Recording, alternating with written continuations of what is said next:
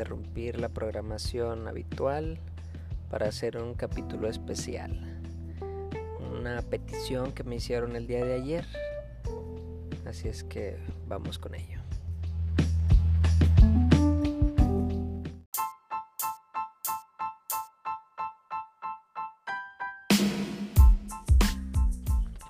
¿Qué hay? ¿Cómo están? Soy Mauro de León. Y bueno, como ya les contaba, en el día de ayer me hicieron una petición especial.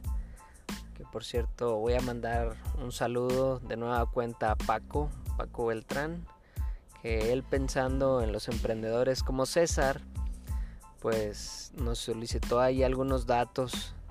Que, a ver en qué podíamos ayudarles. Entonces bueno, por ahí va Vamos a hablarles un poquito sobre cómo funciona el SAT, cómo va, de qué van los impuestos, cómo hay que pagarlos, etcétera, etcétera, etcétera. Espero les sirva.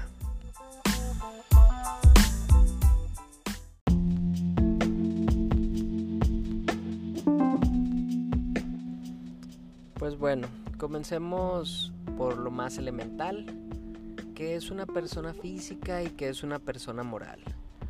Una persona física es una persona con un cuerpo, tiene un acta de nacimiento. El acta de nacimiento está inscrita en alguna oficialía del registro civil y caso contrario una persona moral tiene un acta, pero esto es un acta constitutiva. Está inscrita no en una oficialía, sino en una notaría y no cuenta con un cuerpo físico. Entonces, tomando esto en cuenta, nosotros tenemos que pensar cómo vamos a comenzar a trabajar. Ya tenemos nuestra idea de negocio, ya sabemos qué es lo que vamos a vender o ofrecer como servicio, pero entonces, ¿hago o no hago un acta constitutiva? Pues yo la verdad recomendaría que no, ah, a menos que haya un cliente en particular que te pida como una factura que sea de una persona moral pero si no es así, si no es el caso y si no vale la pena la inversión, porque estamos hablando de alrededor de entre 10 y 12 mil pesos que hay que invertir en el acta constitutiva, pues yo recomendaría trabajar como persona física. Pero bueno, de igual manera les repito, eso ya recae en una decisión de cada quien. Yo soy de la idea de que hay que trabajar con lo que tenemos y bueno, pues ya con el paso del tiempo iremos dándole más formalidad a nuestra idea de negocio, pero por lo pronto hay que concentrarnos en trabajar con, con lo que tenemos a la mano, qué es lo más sencillo, cuál es, qué es lo más factible. Entonces, bueno, todo esto para que lo tomen en cuenta.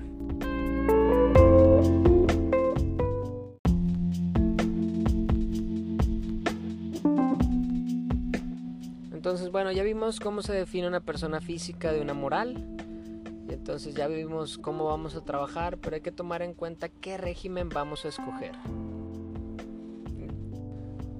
existe el régimen de persona física con actividad empresarial, esto obviamente para las personas físicas, pero también existe el régimen de incorporación fiscal. Este régimen de incorporación fiscal o RIF fue creado en el sexenio pasado, esto para ayudar a los emprendedores a irse regularizando, a irse formalizando, ir formalizando nuestra idea de negocio. Entonces tiene el beneficio de que tú no vas a pagar el 100% de tus impuestos los primeros 10 años. Primero empiezas con el 0% y luego pagas el 10% y el 20% y así sucesivamente cada año hasta llegar a los 10 años pagando el 100% de tus impuestos. La finalidad es de que todo el mundo estemos formalizados y pagando nuestros impuestos, pero la importancia de este régimen para las personas que van empezando es que ellos se vayan habituando a hacer facturas, a ir disponiendo de los ingresos del negocio, a, poder pagar los impuestos y bueno, que se vayan acostumbrando a, a cómo es el funcionamiento del SAT. Entonces, bueno, eso hablando del régimen de incorporación fiscal. El régimen de persona física con actividad empresarial es técnicamente el mismo de las personas morales. La única diferencia es, o bueno, la diferencia más importante es que no es una persona moral, es una persona física. pero es muy importante que tomemos en cuenta las obligaciones. ¿A qué nos estamos obligando en cuanto a los impuestos o las facturas? Básicamente las obligaciones es sobre las actividades que estamos realizando. Entonces, si soy una persona física con actividad empresarial, puedo hacer cambios pues relativamente fáciles desde el portal del chat puedo decirle sabes qué pues ya no voy a facturar eh, servicios administrativos, ahora voy a facturar servicios legales o control de plagas, etcétera, etcétera. Eso lo podemos hacer desde el mismo portal del SAT. Pero bueno, si ya te aventaste el tiro y empezaste con una persona moral, ya realizaste el acta constitutiva, las obligaciones o las actividades que puedes realizar van solamente limitadas a lo que pusiste en el acta constitutiva. Si todavía no la haces, yo recomendaría que hablaras con el notario y lo pusieras lo más amplio posible. ¿Por qué? Porque si hablamos, por ejemplo, del caso de la limpieza y dices, es que solamente tengo un cliente y voy a barrer. Bueno, en el caso de la limpieza deberíamos de pensar en hacerlo más amplio, no sé, barrer, trapear, planchar, limpiar vidrios, etcétera, etcétera, etcétera.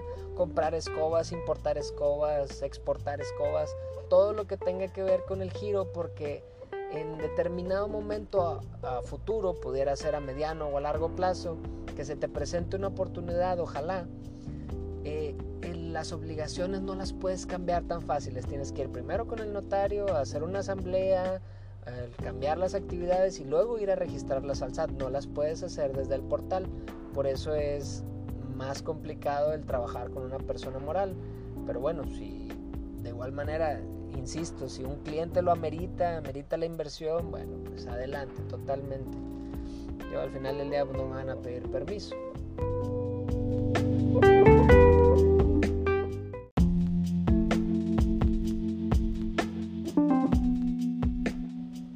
Entonces ya definimos si vamos a trabajar como persona física o como persona moral, ya definimos qué obligaciones vamos a aceptar, sobre qué régimen vamos a trabajar, pero ¿qué hay con los impuestos?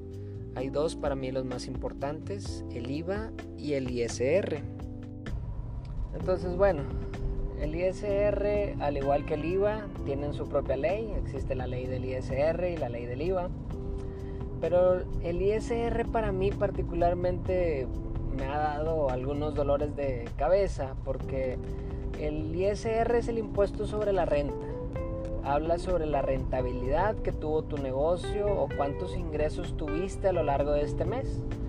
Entonces, depende de cuántas ganancias hayas tenido, es el porcentaje que se va a establecer como impuesto, cuánto vas a pagar. Entonces hay que ver las tablitas, hay que ver cuánto estuviste generando. Si bien es cierto, el SAT te ayuda a hacer los cálculos, ya si te aventaste el tiro de ser una persona moral, bueno, también recomendaría que contrataras algún contador, algún auxiliar, alguien que te ayude con eso, porque la verdad es que es eh, importante que lo tomes muy en cuenta qué es el ISR y cómo hay que pagarlo.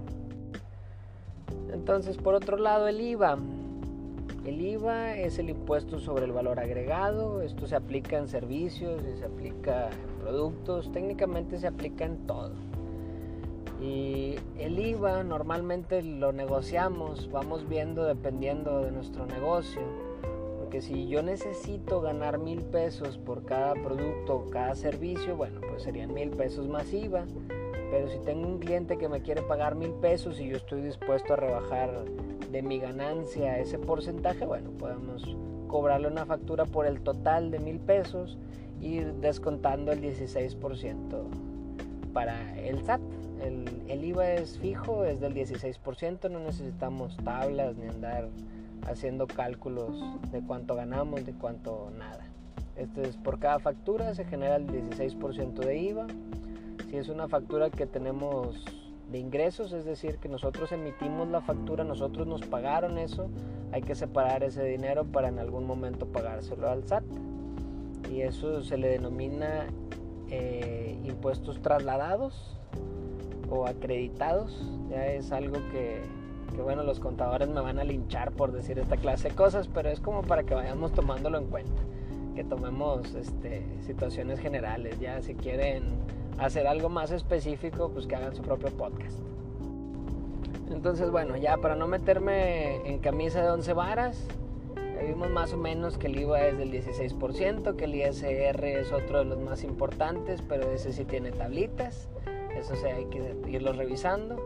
Ya vimos que podemos negociar en cuanto al IVA, si es eh, que lo pague eh, quien nos está pagando el servicio o podemos ir descontándolo de nuestra ganancia pero al final del día el SAT no pierde. Esto es para que lo tomen bien en cuenta, por eso todo el mundo le tiene tanto respeto a la institución porque pues es quien se encarga de cobrarnos los impuestos.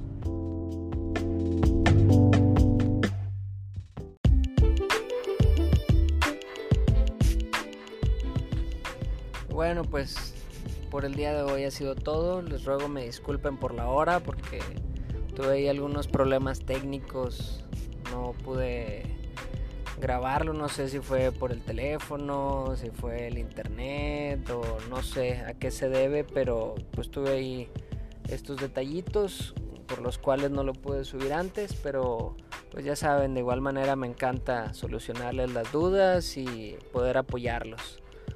Entonces, bueno, este, ya el día de mañana seguiré con las cuestiones estas de los contratos que les estaba trabajando, pero no quería dejar pasar la duda que me mandaron el día de ayer Paco y César, por cierto les mando un saludo. Ya saben, si tienen alguna duda, me la mandan al correo contacto arroba gpodeleon.com. Todas las redes, soy Mauro de León. Y bueno, pues nos vemos, eh, nos escuchamos por ahí el día de mañana. Saludos y éxito.